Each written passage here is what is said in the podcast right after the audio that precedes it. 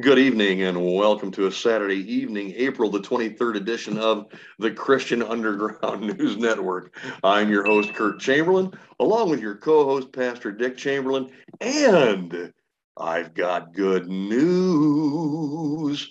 We've got Lucas is back. Yeah. Mr. Lucas Doremus is back from a one week hiatus. I have no idea what he was doing while he was gone. I'm assuming, though, that he was busier than a one legged man in a butt kicking contest. Okay. So we're, we're thrilled to have him back. He's chuckling. Where do you come up with these? Where do you? I uh, blame the old salty haired guy here. You. Yeah. There there were some flaws in my thought. it's Pastor Dick's fault. yeah. I, I, I blame him for a lot of stuff, man. Yeah. And get away with it too. Yeah. Anyway, Lucas, we're glad you're back. We missed you, and our listeners missed you last week. And uh, I'm sure that you have, uh, you're going to make up for lost time here, if I know you. And uh, I think I do. So, are we, we are still going to be in Proverbs chapters 10 through 29, correct? Yeah, yeah. We've probably we've got boy a couple more weeks maybe, and ten through twenty nine, two or three, Okay. and then we've got chapters thirty and thirty one, and then we'll be done with the book of Proverbs. Oh, I can hardly wait till we do 31. The virtuous woman. Yeah, I love that. I love that. Yeah, I do Uh, too. that's one of my Yes. favorite chapters. So, It's gonna be fun. okay. Uh, so, what what's our subject matter tonight, Phil? Well, tonight, uh, you know, we generally think of Proverbs about sanctification and telling us how to act. You know, the wise is like this, the foolish is like this. Yes. But Yes. Proverbs actually has quite a bit to say about who God is, uh, his character, Yes. his ability, how he treats us, that sort of thing. So Uh-huh. tonight's going to be all about God, which, if you've been listening to Pastor Dick's of Gods from the Romans chapter one, this is Mhm. going to fit extremely nicely. Ah, Uh, Ah, Pastor, good. Pastor Dick, I remember, I think it was about when you started that your series, you said something like if you just study the of gods in chapter one, you'll learn, you know, a lot about God or a whole lot or about everything you need to know, something like that. Yeah. What Proverbs has to say about Proverbs is very similar. Yeah. Um, if you study what Proverbs has to say about God, you will very quickly have a lot of things figured out. uh, That's it. about how to do it. So, um, you know, and gosh, this study is by no means exhaustive about who God is. Um, I don't think there is an exhaustive study of that out there that's complete because it's unknowable. Um, well, there are some things that are unknowable. Yeah, and and, and I'm not uh, downing anybody that's ever written a book just about who God is. That's not downing their ability or their book or their knowledge. It's just saying that God's beyond uh, what we can understand. Yet He gave us 66 books to understand Him, Yes. and that's all we need. So we're going to talk about who God is in the book of Proverbs. So we're going to start in chapter 10. Again, this is chapter 10 through 29, and we're just going to go through them. So this is chapter 10, verse 3. It says, The Lord will not allow the righteous soul to famish, but he casts away the desire of the wicked. Now, most of the verses in that we're going to talk about in Proverbs mention the the Lord. And depending Right. on your Bible, you might have Lord in all caps. Yeah. And what that means is that is the God's name. Um, sometimes you hear it pronounced Jehovah, sometimes you hear it Yahweh. Uh, personally, I prefer Yahweh, but I, I think the uh, the general opinion is no one totally knows how to pronounce it. And so, whenever you hear the Lord, uh, that's who we're talking about, the name of God, and His the name means has a lot to do with His ability. So anyway, that's an aside. But the Lord will not allow this righteous soul to famish. Well, if you're acting the correct way, He's going to fill you with what you need. Now, that's kind of an interesting one because we can look at a lot of people in the Bible and see that they went through some uh, terrible things. Yeah. But, you know, I always think, and I think I've read it multiple times, but the verse in Timothy where Paul says that God delivered him out of all of his persecutions. Paul went through some pretty rough things. We were in that today. Yeah. Oh, great. Well, I'm, I- I haven't heard it yet, but I'll be Yeah. listening to it tomorrow. Okay. Go ahead. Were you going to comment on it? Because I didn't mean No, to cut you off. No, Okay. no, no. Yeah, the, the, the floor is yours, sir.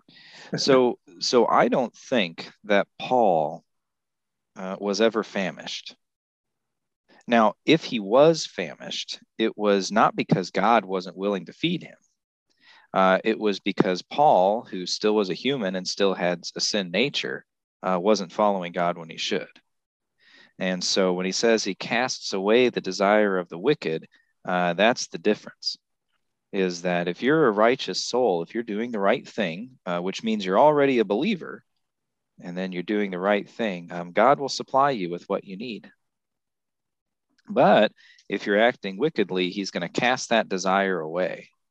Now, sometimes that might still mean you get what you want, but it's not going to fulfill your desire. Well, why? Because if you're trying to fill your desire with earthly things, you're never going to be filled. And you're always going to need more. So, God is the fulfillment of that. Is right. the verse uh, godliness with contentedness is great gain? Is that uh, is that what it says? It's something close to that. Or if we are content, we will be happy. Boy, yeah. I'm I'm probably sure. butchering those verses, but All right, chapter 10, verse 22, it says, The blessing of the Lord makes one rich, and he had and he adds no sorrow with it. Now, the rich here, I again, generally in Proverbs, when it's talking about being rich, it is about mo- generally talking about money. But when it's talking about the blessing of the Lord, I don't think it's talking about only money. Right. And uh, the blessing of the Lord makes one rich. He adds no sorrow with it. So when you are blessed by God, you do not need to feel sad about it. You do not need to feel guilty. Uh, there was a guy I used to work with actually, and I heard him on a couple of different occasions talk about a really nice guitar he had that he saved up his money for and bought it. I mean, he, you know, he worked and earned it. And then he would talk about his truck, that he had a nice truck. And sometimes he would talk about his house. And he just had this guilt over him that I shouldn't have these nice things. And I always wanted to say to him, you know, like, look, if you got those deceptively, yeah, you should feel guilty. But in his case, none of them were. Yeah. It was just that, look, you saved up your money and bought a nice guitar. There's no reason to feel guilty about that. And if you feel guilty, sell it.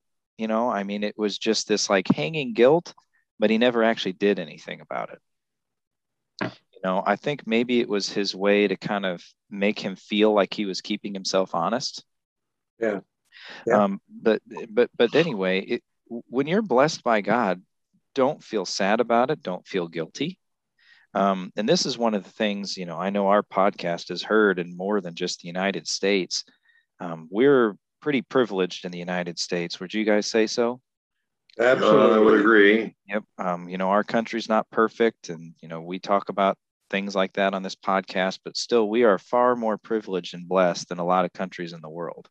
True. Uh, we should not feel guilty or sad about that. Right. What should we do? Well, we should use our resources wisely to bless God. Yes.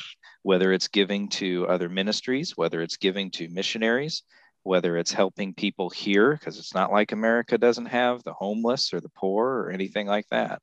Right. We should not feel guilty about living in America or being an American or anything like that.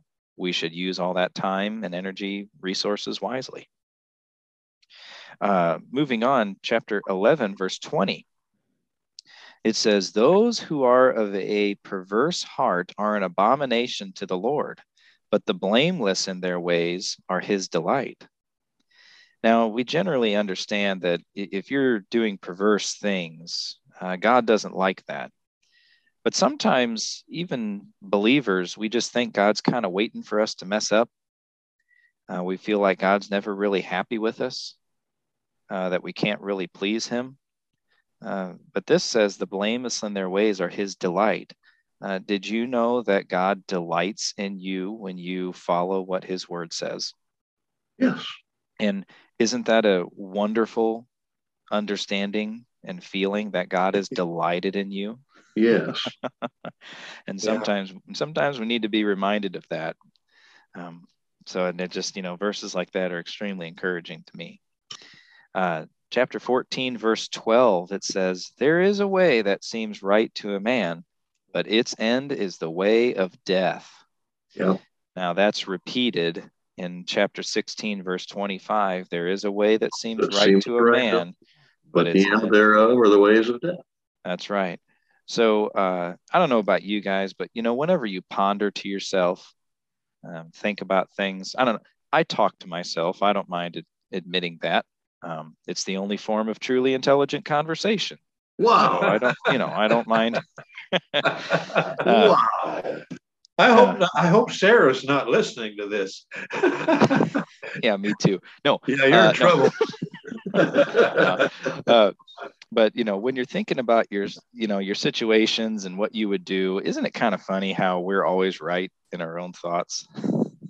At least I am. Yeah. At least I am when I think and talk to myself. I'm always right. Everybody else is always wrong. And if they would just do it my way, then you know everything would be better. Mm, Uh, yes. Yeah. boy, that is the way that seems right to a man, seems right to Lucas, but its end is the way of death. Um, if I actually acted on everything that I thought about, I boy, I, I don't even know what state I'd be in. It wouldn't be where I am now. That's all I can say. Um, I'm with you there. Yeah. so I, so this verse, you know, and you know, when you're pondering to yourself uh, and you're kind of thinking you're right about everything, why don't you stop and pray and ask God for the answer? Yeah. Because you know, it's not saying that your thoughts are never right, and we're going to actually get to your get to some verses that tell us when our thoughts are correct. Um, but we got to be very careful about what seems right to us. Yeah. Because very often it's the way that leads to death. All right, chapter 15, verse 3. The eyes of the Lord are in every place, keeping watch on the evil and the good. God always sees you, He always knows what you're doing. Um, you're never going to surprise Him. Um, he's everywhere. And so, you know, sometimes parents will use this on, on kids, you know, God sees what you're doing. And it's very true. But us adults, sometimes we should realize the same thing Yeah. that uh, Yeah. no matter where we are, what we're doing, God sees it. Yeah. And uh, He's Noted. ubiquitous. yep. And notice also it says keeping watch on the evil. God knows what the evil are up to. Yeah. And uh, He's going to judge them for it. And he's angry with them every day. And we're, we're going to get to a number of verses in Proverbs where it talks about that very thing, which you just quoted, Curtis. So just remember that, that God's on the watch for everything. We don't have to have this idea that, well, if I was in charge, I would do it this way, you know, or such and such like that. Um, you know, and it's interesting. I think about this. Sometimes we ask the question, well, why does God allow you know, whatever that is. Why does God allow people to do this or that? Um, you notice how we never question why God does things in our life that are good? We never questioned that. We never said, why did God just bless me with this amazing job that I just got? We never questioned that, but we question well, why did that happen? Uh-huh. Well, maybe our problem is just it's not necessarily questioning why God did something, but our lack of understanding of who he is. that Yeah. he's keeping Oh, yeah. watch on the evil and good and he's working it all out. Yep. All right, chapter 15, verse 8. It says, The sacrifice of the wicked is an abomination to the Lord, but the prayer of the upright is his delight. Mm. So we read a verse a little bit ago that said, The blameless in their ways are his delight. So when you're acting the right way, God's delighted in you. Notice that the prayer of the upright is his delight. Did you know that whenever you pray, God is delighted by that? yes. Now, notice it says prayer of the upright. So you're not praying for selfish reasons, but God is delighted whenever we pray. That's pretty cool. And, you know, honestly, I can say I should probably pray a lot more than I do. So there's there's my self-reflection. Ah, but the other part here, the sacrifice of the wicked is an abomination to the Lord. Mm. Sacrifice. Well, that's a religious activity, isn't it? Um, we can be, yes. Mhm. So, can the wicked still do religious things? Oh, well, indeed they can. Let's just ask. Uh, I don't know. Let's let's ask Klaus Schwab. yeah, and and can they and Curtis to can the can the wicked be in say a church and keep up with religious things? Well, in that case, I would refer you to Anton Szandor LaVey out in San Diego, California. Oh, I I, know who that is. Huh? oh, I know who that is, but I was I was just referring to even a Christian church. Are Well, we that too. Yeah, are- of course. are we saying there's wicked people in the church that are still keeping up with Oh, religious indeed. things? Indeed, we are. Hmm. Um, if you look at the history of Israel, especially say in the book of Jeremiah, which I know you quote to me, what you will find is that all the Israelites were still doing things that the law told them to do. But Yeah. they were not believers and they were doing a whole bunch of other things to other gods as well. Yes. And so the sacrifice of the wicked is an abomination to the Lord. Look, when you're just say, we could say going through the motions, um, we could say, you know, a number of things, but you're still doing religious things. That's an abomination to the Lord. And we Yeah. need to be very careful about that. Uh, the next verse right after it, verse 9, is very much like it. Chapter 15, verse 9, it says, The way of the wicked is an abomination to the Lord, but he loves him who follows righteousness. So not only is their religious stuff an abomination, but just their way, acting and doing wicked things, that's an abomination to the Lord. So he, you know, what'd you say, Curtis? He uh, he's angry with the Lord every day. It's an abomination what they're doing, Yeah. whoever whoever they are. Yeah. But he loves him who follows righteousness. God loves you when you follow righteousness. Well, what's the first and foremost thing that he loves to follow righteousness? When you place your faith in Jesus Christ as your Savior. Yeah. He loves that. Immediately, he loves you. and, he, and, he, and he justifies you. That's right. And- Immediately. Yep, and and all the what thirty some things that happen when you place your faith in Christ, and then when you continue to follow righteousness, when you keep doing things God says, He loves you. Uh, chapter fifteen, verse eleven. Boy, this is this is an interesting verse. Hell and destruction are before the Lord. So how much more the hearts of the sons of men. What is this verb? What is this verse saying? Hell and destruction are before the Lord. God knows that He is going to uh, send people to hell. Yep. He knows that they're going to be destroyed there. Now, He's going to send them there based on whether they believed in Him or not. So He's not just, you know, pointing a finger and wiping them out. No, it's based on their faith. But He knows exactly what He's doing. He knows how bad that is. He knows what's happening.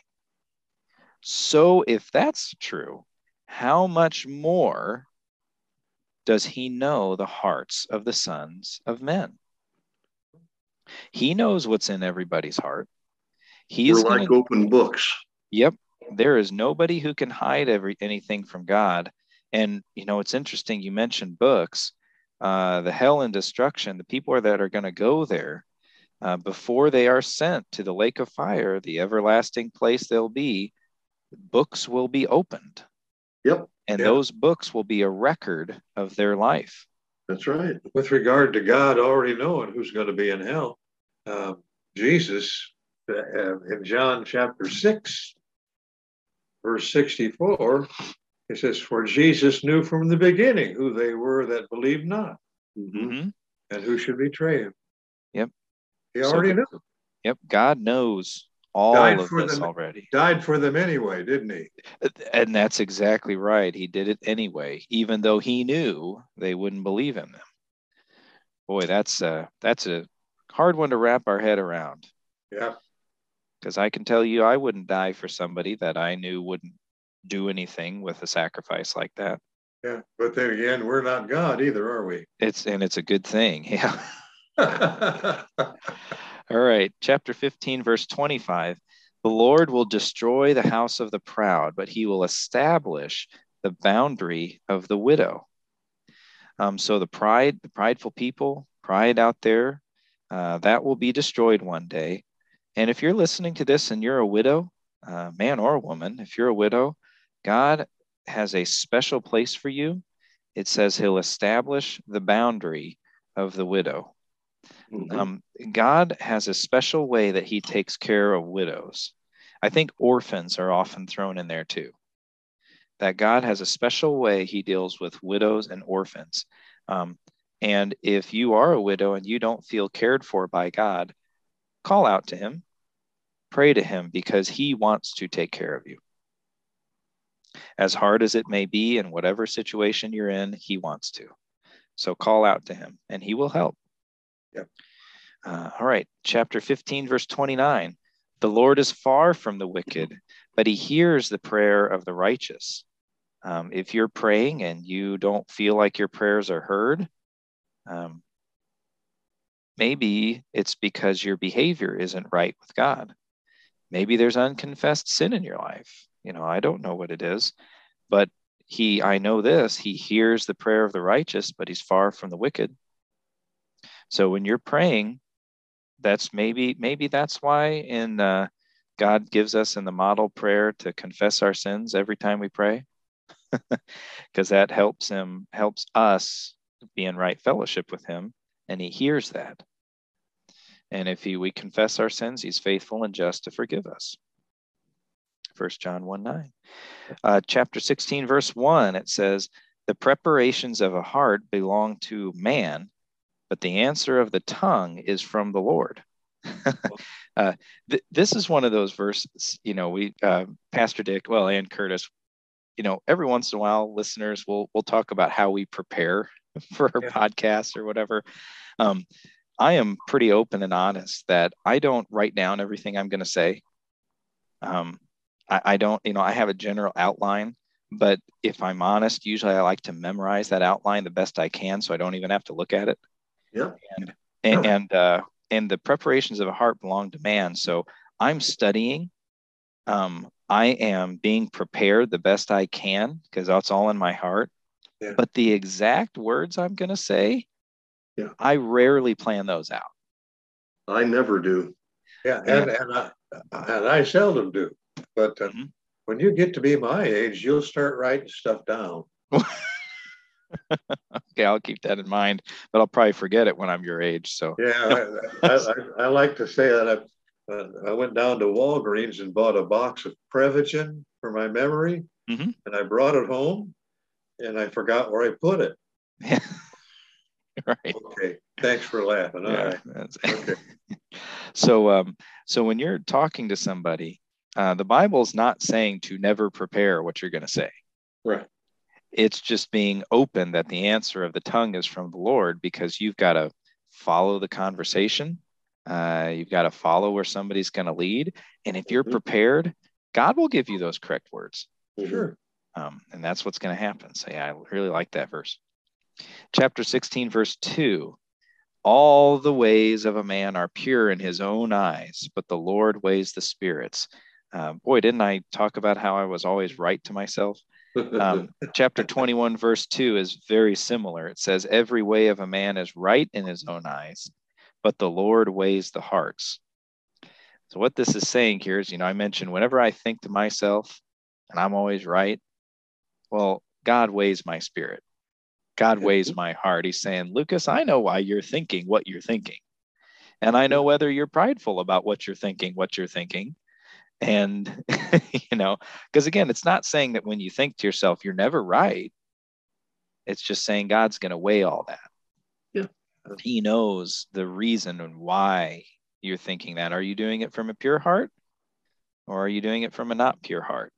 Um, you know, I I, ha- I said something this week that I made sure I told the per that I had to think about what I said first, because my first thing I was thinking of saying sounded a lot like complaining. And I truly wasn't complaining, but the way I was thinking about saying it sure sounded like I was. So I had to stop and think about how to phrase it to make sure I didn't sound complaining. And when I communicated it, I don't think that even came up with who I was talking to. Yeah. So, you know, it's always pure in your own eyes, but the Lord weighs your spirits. he knows. Mm-hmm. All right, this next verse, chapter 16, verse 4. Uh, boy, this kind of hits us in the forehead. The Lord has made all for himself, yes, even the wicked for the day of doom. Oh, oh. Um, God, again, God knows that there are going to be people in hell for eternity. And some, you know, I've had this question come up. Well, if he did that, well, why did he create everything? Why would he create the world and people and angels who he knew were just going to go to hell? And I say, I don't know, but he did. you know, I know, you know, other verses indicate that he created everything for his glory. Well, how is he glorified by people going to hell? Well, I know part of that is because he's righteous and they aren't. So it's righteous for him to judge that. I know that's part of it. But at the end of the day, I don't know. God just did. Yeah. Yeah. Yeah. And by, by the way, Titus chapter 2 says it plainly the grace of God that bringeth salvation hath appeared unto all men. Mm-hmm. And so everybody had a shot at it. That's and that's right. Okay. So so yeah, I, I don't have all the answers. I can tell you a few things the Bible says about it, but you know what? God made it all and he knew what was going to happen. He well, did I it think, anyway. I think he allows those things uh, because you know his holy name is attached to uh, everything. Mm-hmm. You know, it puts me in mind of the covenant he made with Abraham, and then Israel. You know, became stiff-necked and stubborn, and they fell away from the Lord. And and uh, he he had to chide them, and he said, "Hey, you know, you guys are screwing up, uh, but that I made you a promise, and I'm going to keep it. Not because you're doing anything good; it's because of my holy name is attached to it. Yeah, for my name's sake. That's right. Yep. Wish I could recall the the uh, passage number. Yeah, I don't. But talking about uh, when you get to heaven, the Apostle Paul said, Then shall I know, mm-hmm. even as also I am known. Right. So you're right. There's coming a time when we'll know, but it isn't here. Yep. And and I say it like this because the Bible gives us reasons why God did everything, but I've noticed that um, people aren't often satisfied by those reasons. Right. And and you know that's okay. Um, but you know, God did it, and we can trust in that that He did the right thing because of who He is. And that's why it's important to believe, so we don't end up in the wrong place. Amen. Okay, chapter 16, verse 5. Everyone proud in heart is an abomination to the Lord. Though they join fo- excuse me, though they join forces, none will go unpunished. Mm-hmm. So, uh, a big part of pride is thinking you can save yourself, uh, uh right. thinking you don't need a savior, thinking you can work hard enough, you know, whatever it is. Mm-hmm. Um, everyone proud in heart, you know, is abomination Lord. Um, so that's one form of pride. Now, the other pride is honestly just fighting against God. Uh, we're going to see that in the tribulation a lot. They're going to amass a huge army and go out and be prideful enough to think they can defeat the creator of the universe. Yeah. Though they join forces, none yeah, if we, go unpunished. If we all get together to save the planet, we, we can do it. Yeah. We can save it. Yeah.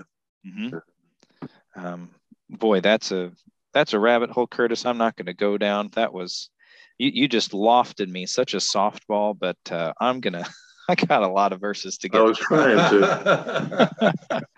uh, yes, there are lots of efforts all through human means to whether it's save the planet, uh, end hunger, um, you know, whatever it is. But those are, you know, those are things that only God's going to fix. That's right. And though they join forces, none will go unpunished. Uh, maybe that'll be a different podcast someday, because that was a that was a major softball, and boy, I really want to really want to hit it, but uh, we're gonna move on. Okay, chapter sixteen, verse seven. When a man's ways please the Lord, he makes even his enemies to be at peace with him. Oh, now, man. I, I will tell you, I struggle with this verse. Me too. And, and, the reason why is because I see lots of evidence in the Bible where a man's ways did please the Lord and he didn't have a whole lot of peace. Right. Um, and so I think think this verse, I'm not saying it's not true. I'm just saying I struggle with it because uh, God can make enemies go in and out of peace with you. Sure. Um, however, I think it's also this it doesn't say he makes even all his enemies be at peace with him. Right. Um, I think there's some things to do with that. I think it also has to do with some things that as evil is proliferated, um, there are more and more enemies that God keeps many of them at peace with you, but not necessarily all of them. Um, and so, you know, I'm just bringing up that maybe I struggle with this verse because in our modern day, we've got so many enemies as believers. Oh boy. But at the same time, I will tell you, I've experienced lots of peace in my life. So maybe there's a way I just don't understand this verse yet. You know, maybe maybe I don't get it. I guess I'm just admitting that here. Yeah. yeah. And and that's okay. Still, you're still alive. I'm still alive. Curtis is still alive. God's not finished with us yet. So mm-hmm. Yeah, I think Pastor Dick, I think the way you said it was you're in your 80s and you have maybe 1% of the Bible figured out. so, so if, if that's all Something you have like figured that, out, yeah. yeah.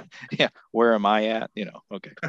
Uh, chapter 16, verse 9 A man's heart plans his way, but the Lord directs his steps. Uh, th- this is an interesting verse to me because I've taken this to heart. And you know, when I when I, I have a job, you know, career, whatever you, whatever if you want to whatever you want to call it, um, you know, and sometimes it'll come up. Well, where do you want to be in five years? or what's the ultimate position you want? Or how far do you go? Or maybe what certifications you want? Do you want to go back to school? You know all these things. Um, what goals do you have? I don't know if you've ever heard that curtis. I know i have. Uh, times yeah. yeah um, you know and my answer to that is generally the lord is directing my steps uh, whatever he puts in front of me that's what i'm going to do my best at and i think i can ascertain a certain direction God wants me to go. But you know what? All my plans don't really matter if the Lord's directing my steps. That's right. Again, I can't remember the address of the scripture. It says, whatever thy hand findeth to do, do it with do might. It with thy might. That's right. And and notice this verse isn't saying you never plan your way or you don't have any plan. That's not what it's saying. It's saying, as you plan your way, the Lord is going to direct your steps. Yeah. Meaning he's either going to go, your plan is either going to be the same as God's or he's going to change it. And you better be open to that. Yeah, that's right. Kind of thing. So, okay. Chapter 16, verse 33 The lot is cast into the lap, but every decision is from the Lord. Uh, the story I think of with this one is always Jonah. You know, Jonah's on the boat. Jonah's on the boat. The storm's really bad. And what do all the sailors do? they cast lots. That's right. Oh, well, by golly, who does the lot fall on? Poor old Jonah. Jonah. Well, I wonder why. Well, it's because God is in charge of those lots. Um, yeah. Even when we think things are random, they're not. and God has got control of all of that.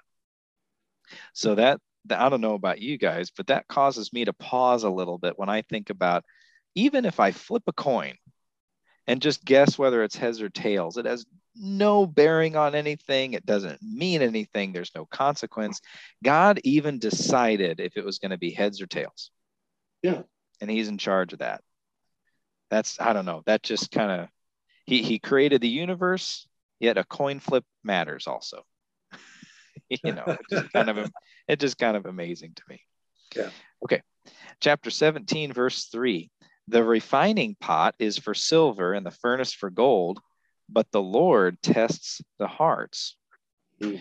What does a refining pot do for silver and gold? Well, mm. it re- it burns the dross. Well, it removes the dross, the removes stuff that's not pure, and it purifies it. You're able to separate that dross. Ah, but the Lord tests the hearts. So, in the same way that a refining pot will remove, uh, you know, the, the actual gold and silver from whatever isn't gold and silver, God is going to test your heart. He is going to make certain what's done for his glory and what's done for your glory. You're never going to fool him, and he's always going to know. And you can be sure of that just as a refining pot works in silver and gold. so make sure we have pure pure motives. Um, you know, I think sometimes Curtis, you know, we do this podcast and I can think to myself, well, of course I'm doing it for you, God. But am I always? You know, sometimes it should cause us to pause a little bit. I think I am. And I yeah. think some, although I will tell you something that helps Curtis is that enormous paycheck you pay me every week. Well, you know yeah. that that, uh, that really helps keep me humble about why I'm doing. uh-huh. Right. Yeah. yeah. We've been doing this for two years, and and uh, neither one of us has a nickel because of it. So. That, that's right. Say, so you're not alone, buddy. Yeah. I've, been, I've been cutting you checks for several months now, and and my balance has never changed. yeah, well, I think that's because I never get the check. So something, I gotta check the mail or something. I don't know. Something. now, none of us are getting paid for this, and and you know what? As I as I get older, and I see how ministries are done and things like that, I I'm actually thankful for that, Curtis. Um, yeah, uh, we, I, we, we, we are too. We are too. That's we're of the same mind. Yeah, mm-hmm. we're on the same team there. Yeah, yeah. And, and, you know, I I just uh, I'm getting close to being done with the book I'm writing, and I've already written three. And Curtis, you've written one. You know, it'd be nice to sell a few more books, sure. But you know, there's something about it that keeps you humble that yeah. I really do appreciate. Yes, indeed. Yeah. You know. Yeah, I'm going to do an episode on crowns one of these days. Mm-hmm. There's going to be a reward for me. Yep. Yeah, and we can count on that. Yeah. Yeah. All right. Let's see. Uh, chapter seven, verse fifteen.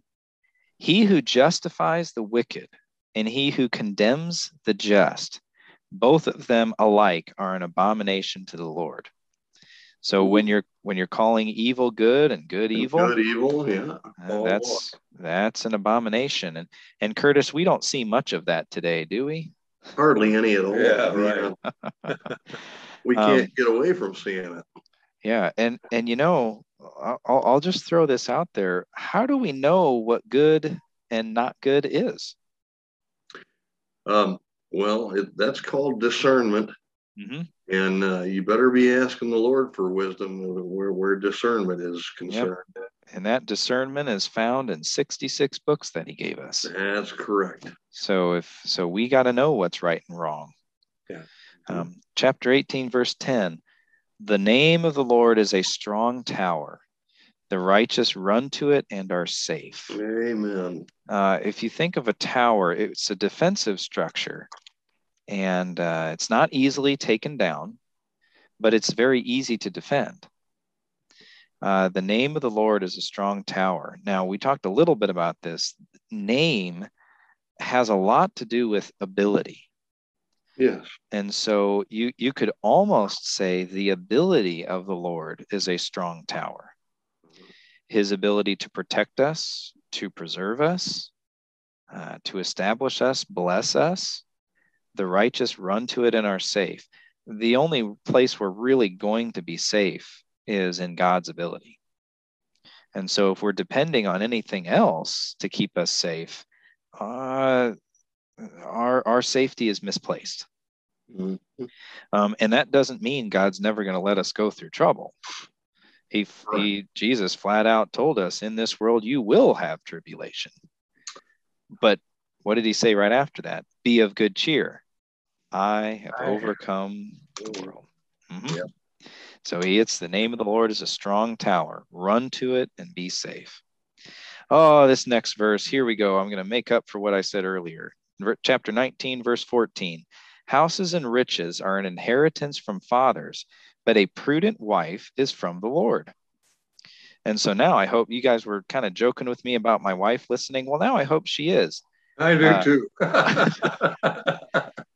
boy, uh, husbands out there, do we realize that a prudent wife, sensible, common sense, it's a gift from God? Do we really recognize that, that our wives are a gift from God? Um, I think if we, and again, that's we're going to do chapter 31. I can barely wait because I just love that chapter. I and, it gives, and it gives me a chance to talk all about my wife and just marriage in general. Yeah. Um, and so a prudent wife is from the Lord. I am extremely thankful that God has blessed me with such a prudent wife because she sure is. Uh, houses and riches are an inheritance from fathers. So, uh, you know, when you when God or when your dad leaves you something, maybe even a grandpa, that's from them, but they didn't give you your wife. God did. Um, now, I, I, I spoke to husbands. Wives, do you realize you're a gift to your husbands? It goes both ways. Husbands, we need to treat our wives like a gift, and wives, you need to realize you're a gift. So, you know, marriage is a marriage is a very complicated thing, yet it's also so simple, isn't it? Yeah. yeah. okay. Chapter 19, verse 17. He who has pity on the poor lends to the Lord, and he will pay back what he has given. And do we realize that when we give to the poor, we're actually giving to God? Uh, that should shake us up a little bit when we think about money that we do or don't want to give. You know, I we live in an area where you know we drive in Peoria and we will see people on the side of the road. And I'm not saying all those people are honest. Maybe some of them aren't. But you know what? If I give to them, I'm giving to the Lord. And it's not really up to me to decide whether they're honest or not. Now, if you know God leads you to ask them questions and you discover they're not honest, that's fine. Um, you know, God led you to it and you used your discernment, go for it. But sometimes you need to just give. And when you do that, you're giving to the Lord. Notice here it also says, and he will pay back what he has given. God will pay you back for what you give to the poor. Now, does that mean he'll give it to you also in money? Not necessarily. Maybe it'll be the lack of a bill you get so you don't have to spend money that he's going to give it back to you. There you go. you There's know, a lot of ways to see that. Yep. Uh, maybe it's just in a blessing that doesn't have anything to do with money. Um, but whatever it is, uh, we need to be giving our money to the poor, um, and that's that's something we should do. Uh, chapter 19, verse 21. There are many man- plans in a man's heart. Nevertheless, the Lord's counsel that will stand. Uh, boy, I love that. Uh, boy, I don't know about you guys. I make lots of plans about what I'm going to do. And you know what? I kind of end up doing what I think God wants me to do. Because if you're faithful to Him and asking Him what you should do, that's counsel from God. That's going to stand. Whereas man's plans, I don't know, are frequently fail. We'll just put it that way. So, as you're making your plans, make sure you're seeking the Lord's counsel because those are going to direct whether those plans should be executed or not and whether they're going to succeed. Chapter 20, verse 12 the hearing eye, or excuse me, the hearing ear and the seeing eye, the Lord has made them both. Uh, this is just one of those statements in Proverbs, just saying, look, God made everything. God made your senses. God made you. He made it. And we should realize He's the creator. Chapter 20, verse 22. Do not say, I will recompense for evil. Re- recom- Didn't I do this last time? Do not say, I will. Re- re- Can you do it, Curtis? I know. Shoot, I Uh, can. Re- Say not thou, I will recompense evil, but wait on the Lord, and he shall save thee.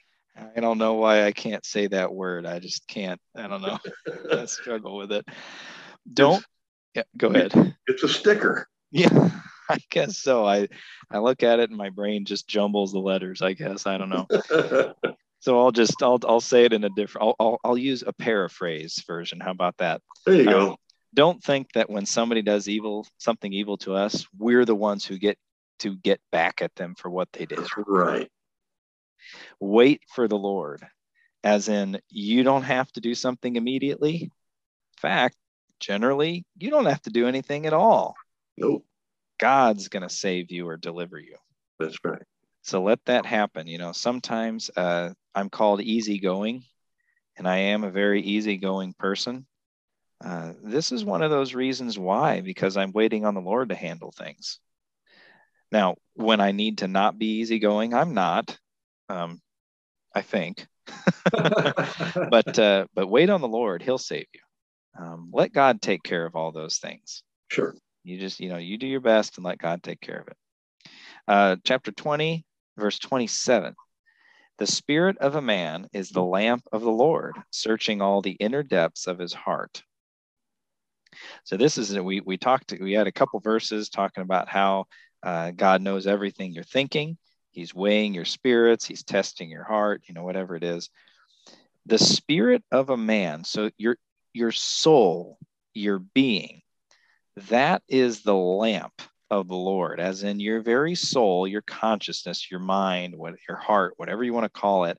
That is actually what allows God to see into your soul. sort of a weird way to say it. Um, but the spirit of, the, of a man is the lamp of the Lord. It your spirit lights up everything the Lord needs to see. Not that he couldn't see it anyway, but it lights it up for him to see.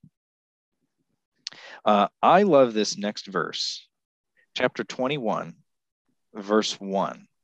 Because, you know, when we talk about things in the government that aren't going right, you know, we make comments. This verse is a good one to keep in mind. Chapter 21, verse 1. The king's heart is in the hand of the Lord. Like the rivers of water, he turns it wherever he wishes. Oh. Uh, one biblical example of this is Nebuchadnezzar. Yep. I, be- I believe, if I'm right, God even called Nebuchadnezzar his servant. He did. Yeah. Uh, now, Nebuchadnezzar was a pagan man. Um, I personally think he did end up believing by the end I of his too. life. Yeah. I, I really Um, firmly believe that. Yep. But for much of his life, he was not. Yet God called him his servant. Uh, you can find places in Ezekiel where God specifically directed Nebuchadnezzar, even through Nebuchadnezzar's divination practices. That's right. And so, if God wants to turn the king's heart to have him do something, he'll do it. Yep. Now, let's forward to modern day. The king's heart is in the hand of the Lord, whether that's uh, Xi Jinping, whether that's uh, Vladimir Putin, whether that's uh, uh, Joe Biden, whether that's uh, boy, what's the uh, the guy, the Prime Minister of Canada? Boy, I can't think of his name offhand. Trudeau. Justin Trudeau, that's his name. Yep. If God wants them to act in a certain way, He will have them do it. Yeah. Um, and so when we pray for our government, that's something to keep in mind is that God is actually the one in charge of the king's heart. And so we just, it's a good thing to keep in mind as you're praying for your leaders that God can lead them wherever He wants. Um, now we know prophetically where we're going right now that you know, Yes. most likely our leaders aren't going to turn our country toward anything uh, godly, maybe we could say. That's right. But the proverb is still true that the king's heart is in the hand of man of the Lord. So keep that in mind as you're praying that God can always turn things the way he wants to. Uh, chapter 1, 21, verse 3. To do righteousness and justice is more acceptable to the Lord than sacrifice. Now, we talked earlier about how the sacrifice of the wicked is an abomination. And so, this, your sacrifice, your religious acts, are far less important than doing righteousness and justice. Um, Jesus said this to the Pharisees. Um, he said, you know, go and learn what this means. You know, and, and did he and did he say, you know, I desire mercy and not sacrifice? And Jesus even said, you should have des- learned what that means and still done the other things. Meaning, God's not saying here that the sacrifices he called the Old Testament Jews to do, he's not saying they're not important or you shouldn't do them. He's not saying that. He's saying it's more important to live righteously and justly than to do all those religious things I told you to do, even though you still need to do them because I commanded you to. Because guess what? If you're living righteously and justly, you will do those sacrificial things. Mhm. Now, us in the church, we don't make sacrifices anymore. Um, we might call them sacraments where we have baptism and communion or the Lord's Supper. Um, it's far more important to do righteousness and justice than to have baptism and communion. However, if you have righteousness and justice, you will get baptized and participate in the Lord's Supper. Yeah. Does, does that make sense? Okay, I'm starting to It makes perfect sense, circling brother. myself. Okay. Chapter 21, verse 12. The righteous God wisely considers the house of the wicked, overthrowing the wicked for their wickedness. Um, God knows what the wickedness are what the wicked are doing, and they're going to be judged for it. Um, so as we keep growing closer to the rapture, things are going to keep getting worse. Run to the name of the Lord. It's a strong tower because he knows what the wicked are doing, and they're going to be overthrown eventually. Even though the I mean the Antichrist will rule for seven years, he will be overthrown. Uh, we win in the end. Okay, chapter 21, verse 30. There is no wisdom or understanding or counsel against the Lord. What it's saying here, there is no doctrine that you can find anywhere else that will stand against the Lord as true. Anything that's true is going to align with what God has already said. There's no wisdom, understanding, or counsel against the Lord. Um, you know, sometimes we say it like this uh, when we get, when people that don't believe get up to heaven, they will have no excuse. Uh, there will be no reasoning that they can give God for why they didn't believe that will work. Right. That God will say, Oh, that's a good point. I didn't think of that.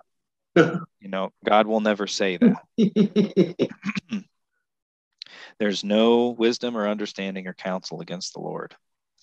Uh, chapter 21, verse 31. I love this verse. The horse is prepared for the day of battle, but deliverance is of the Lord. Now we've kind of talked this about this a few times in a couple different verses. If you're going to go into battle, you need to prepare your horse. As in, you need to get ready for the battle. You need to train. You need to get proper armor. You need to get the proper weapons, all those things. But the winning of the battle, that is going to come from God. Mhm. Now, just as we've said a couple times, this is not saying don't prepare. It absolutely is saying prepare, but deliverance is of the Lord. now, this is a maybe an interesting point for me to bring up because I'm younger than you guys. I sometimes think about my savings or my investments, my 401k. Um, and this is something I struggle with because I look at this the horse is prepared for the day of battle. I should be saving, um, I should have a retirement plan. But I also think, you know, if I fall or get in a car crash or something, all those savings could go away in an instant. So I need to understand that my deliverance is still of the Lord. Absolutely. Um, and maybe that means I need to invest more. Uh, I don't really know. I just know that God is the one who's going to take care of me in the end, not my 401k. Yeah. Yeah. Am I on track with that, uh, Pastor Dick? Not like I'm calling you old, but you're Yeah. old. So Yeah, it's not it's not like you're talking to a millionaire or anything like that. But but yes, yeah, you're you're right. You're spot on with it because you use the scriptures to say it. Mhm. So yeah, I did not. I did not just say don't put away money. God absolutely says to do that, but Mhm. God's the one that's going to deliver you. That's it. All right. Chapter 22, verse 12. The eyes of the Lord preserve knowledge, and he overthrows the words of the faithfulness. Uh, boy, you want to win an argument? Uh, go read your Bible. Um, you want to win a debate? Go read your Bible. Um, and that's what we need to stand on is God's truth. Yeah. Um, because the eyes of the Lord preserve knowledge. He's where knowledge is preserved, and he overthrows the words of the faithless. Um, one common tactic, uh, Curtis, I know you, I know you know this of Saul Alinsky, is uh, name calling. Oh boy. You, you ever notice in the news that if somebody can't stand up to an argument, they just start calling people names? Yep. And we could, you know, we could rattle those off if we wanted, but name calling is an effective way to not have to deal with somebody's argument. Yeah. But one day those words will be overthrown and we can rest in that. Uh, chapter 22, verse 12. Oh, looks like it went out of order. Don't you love it when you find mistakes in your notes? Okay. the, the rich and the poor have this in common the Lord is maker of them all. Yeah. Huh. Wait, you mean God made the rich and the poor? Yep. Wait, God, God allows people to be rich and poor, and God's still the God of both of them? Mm-hmm. And you mean if I'm not rich, I have in common with the people that are rich that God made us both? That's right. And and does that mean that God has a reason I'm not rich? Yes. Boy, that that should cause us to pause a little bit about our station in life. That's Should. exactly right. They have this in common. The Lord is maker of them all. Yeah. Uh, I love this next verse. This is chapter 24, verse 12. This verse, again, I kind of contemplate this for a while.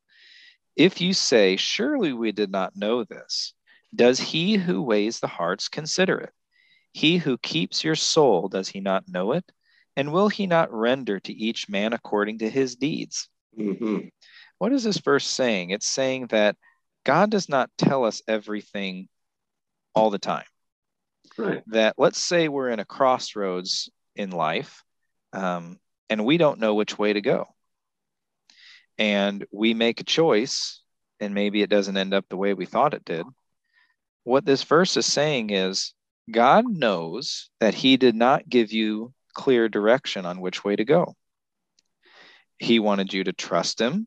And just because it didn't turn out the way maybe you thought it would, maybe that increased your faith quite a bit. God knows all that. He knows what information He's giving us. So when we say, God, I'm not sure what decision to make, I'm just going to keep doing this.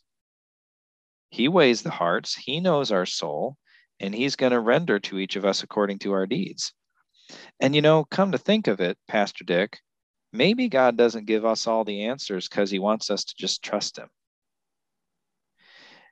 And maybe when we don't know exactly what to do, but we still have to do something and we do it, and it doesn't turn out maybe the way we want, maybe God's using us that to grow our faith in Him.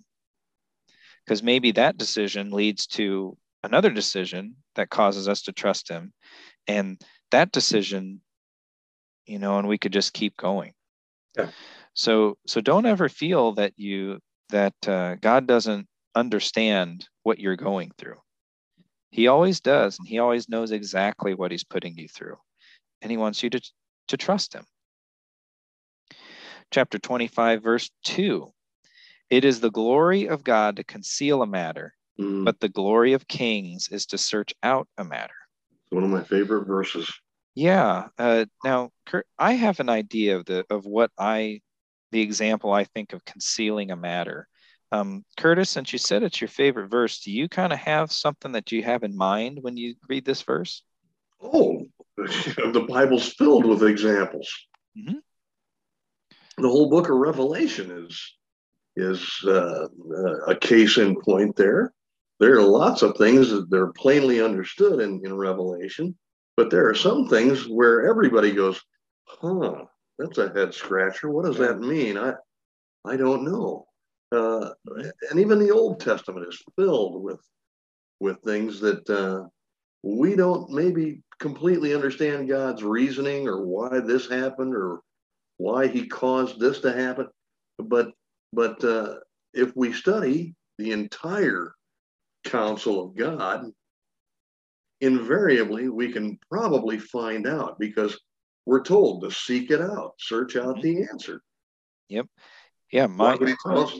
Why would he tell us to search out an answer if there wasn't an answer? Yeah. And why would he say, I, I will show thee great mighty things which thou knowest not? Yeah. Mhm. Yeah. um, that yeah, Curtis, that's excellent. My example was the church. Oh, the boy. church, the church was concealed for a very long time in history. It was. Yes. but you know it's quite a glory to search out what the church is why Yeah. god's using it um, all those things so yeah but all the ideas and revelation and all that yeah I, I love all that so it's the glory of god to conceal a matter but the glory of kings is to search it out Right. um, because he wants us to study he wants us to learn Yeah. Uh, chapter 26, verse 10 The great God who formed everything gives the fool his hire and the transgressor his wages. Um, I believe, is it the Sermon on the Mount where Jesus says God causes the sun to rise on both the just and the unjust? That's right. Um, God is the creator, and he's still sustaining the fool and the transgressor. He's given them food every day. The sun's rising on them just like it's rising on me. And you know what? Um, sometimes we might not think that's totally right uh, because they're foolish or they're sinning a lot or they're prideful or they're doing lots of nasty things, whatever it is. And sometimes I just think, well, I'm God. I'm glad God allowed me the time to be a fool and a transgressor before I believed in Him and maybe they will believe in him too. You know, it just causes us to pause that God's taking care of everybody, He's working it out, and He wants us to share the gospel. So they end up believing in Him also. Yeah. Uh, chapter 26, verse 2. Whoop, another mistake. Like a flitting sparrow, like a flying swallow, so a curse without cause shall not alight. so, like these birds, who might have a trouble flying, uh, a curse without cause shall not alight. My example I think of here is Balaam. Uh, Balak hired Balaam to try to curse the Israelites. Uh, Balak was extremely scared of getting conquered, so he tried to have Balaam curse them. Yeah. And as the story goes, God ended up using Balaam to bless the Israelites greatly. Now, uh, Balak and Balaam were still very subversive um, because they caused the Israelites to sin. But you know what? God eventually judged them for it because God had them kill all the Midianites and Moabites. so, uh, a curse without a light, that's basically trying to make something bad happen to somebody so you can do something bad to them or you can overcome them or whatever it is. So, curse without cause, it won't come to anything. God won't allow it to happen. Chapter 29, verse 13. The poor man and the oppressor have this in common. The Lord gives light to the eyes of both. Oh, I missed it. That was a copy or the repeated proverb of one before. Or no, no, no, no. Excuse me. There's a reason I didn't do that. Don't you remember? Don't you love it when you forget your own notes? Okay. the, uh, the the verse before it that was like it was the rich and the poor. Yeah. But in this verse, it's the poor and the oppressor, mm-hmm. which are sometimes the same thing. Um, but even if you're being oppressed, realize that God made them too. Yeah. Uh, what does it say in the New Testament that uh, we're supposed to serve our masters, mm-hmm. even if they're non-believers? Mm-hmm. Um, and master, if you're a master, you're supposed to be treating your servants well you know so uh, the poor and the poor man and the oppressor have this in common god gave light to the eyes of both he created them uh, last verse many seek sorry chapter 29 verse 26 many seek the ruler's favor but justice for man comes from the lord mm-hmm. uh, your justice does not come from the court system nope. Um, your justice does not come from a bank? Doesn't come from the church either. No, good one. It doesn't come from the church. Uh, doesn't cover come from the government. Right. Um, your justice doesn't come to them. Now, many seek the ruler's favor. Well, what does that mean? It means that many people are going to try to do things in order to avoid punishment yeah. or get in somebody's good graces. Um, but justice for a man comes from the Lord. Now, when I say that, I'm, you know, I'm saying some people treat people nicely in order to gain their favor. Not necessarily saying that's wrong because we should be treating people kindly and nicely and all those sorts of things. But justice for a man comes from the Lord. Um, you want to be justified, do what's right in God's eyes. Yeah. Uh, maybe that means uh, don't lie maybe that means admit that you did something wrong. Uh, you know, who knows what it means in whatever situation, but justice for a man comes from the Lord. You do the right thing, you tell the truth, you walk in righteousness. Uh, you correct people if they need to be corrected. You receive correction, whatever it is. Justice from a man comes from the Lord. It doesn't come from trying to gain favor with a bunch of people. Even though that might be beneficial sometimes, uh, in the end, justice for a man comes from the Lord. Mm-hmm. Amen. Um, and and to close out, um, maybe we could also say that justice in the end comes from the Lord too. Um, it doesn't come from becoming a priest. Um, it doesn't come from whatever church you're a part of. Um, it doesn't come from you know doing the right thing in society, um, trying to be a part of all the right groups, and or maybe trying to save the planet or whatever it is. Um, justice in the end comes from your faith in Jesus Christ, who died for you and rose from the grave. And you need to believe that. And when you do, God justifies you. He forgives you of your sin and he gives you eternal life. And we want that to happen to you because we Amen. want to see you in heaven someday. Amen. And if you're already a believer, justice still comes from the Lord. Yep. You do the right thing no matter what it is and wherever you are, and God will justify you for it. Amen. Good stuff. So that finished. I think we went a little long, but that finishes up all the proverbs about God in the book of Proverbs. So we have, you know, a couple, two, maybe three more weeks, maybe even four of chapters 10 through 29. Good. So it's, it's Good. We can stay in those all year if you want. Yeah. Uh, you, yeah, you probably could if you really wanted to. Yeah. nice going. Yeah. Yeah. yeah. Um, uh, may I suggest just one thing? Uh, sure. Yeah. Use some scriptures when you say stuff. okay. I'll try my best. You do a good job of it, young man. you use the scriptures rightly, and and that's where the strength comes from. Yep. Mm-hmm. Thy word is truth, Jesus said to his father. Right. Mm-hmm. Yep. Good. Okay. All righty, Curtis. Take us home. All right, fantastic. Uh, another uh, very educational hour and and an uplifting one too. Yeah, to how about turning the camera away from me now? Oh, you okay? do that. Um, Lucas, thank you again for for that uh, hour tonight, and our listeners are very pleased that you're back, and so are we. Yeah. So and we look forward to this doing this again next Saturday night with you. Yeah. And uh, I'm sure our listeners are also looking forward to it.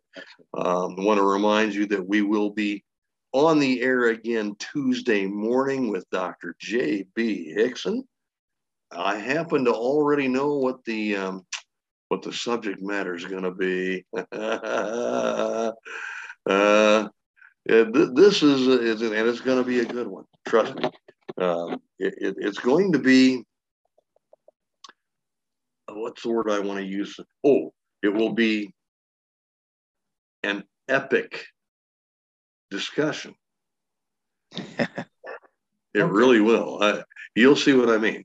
So tune in Tuesday morning. You you don't want to miss it. Um, so until Tuesday morning, uh, when we are able to be with Dr. Hickson again, um, this is the Christian Underground News Network signing off, and may God bless and keep you. We'll see you Tuesday.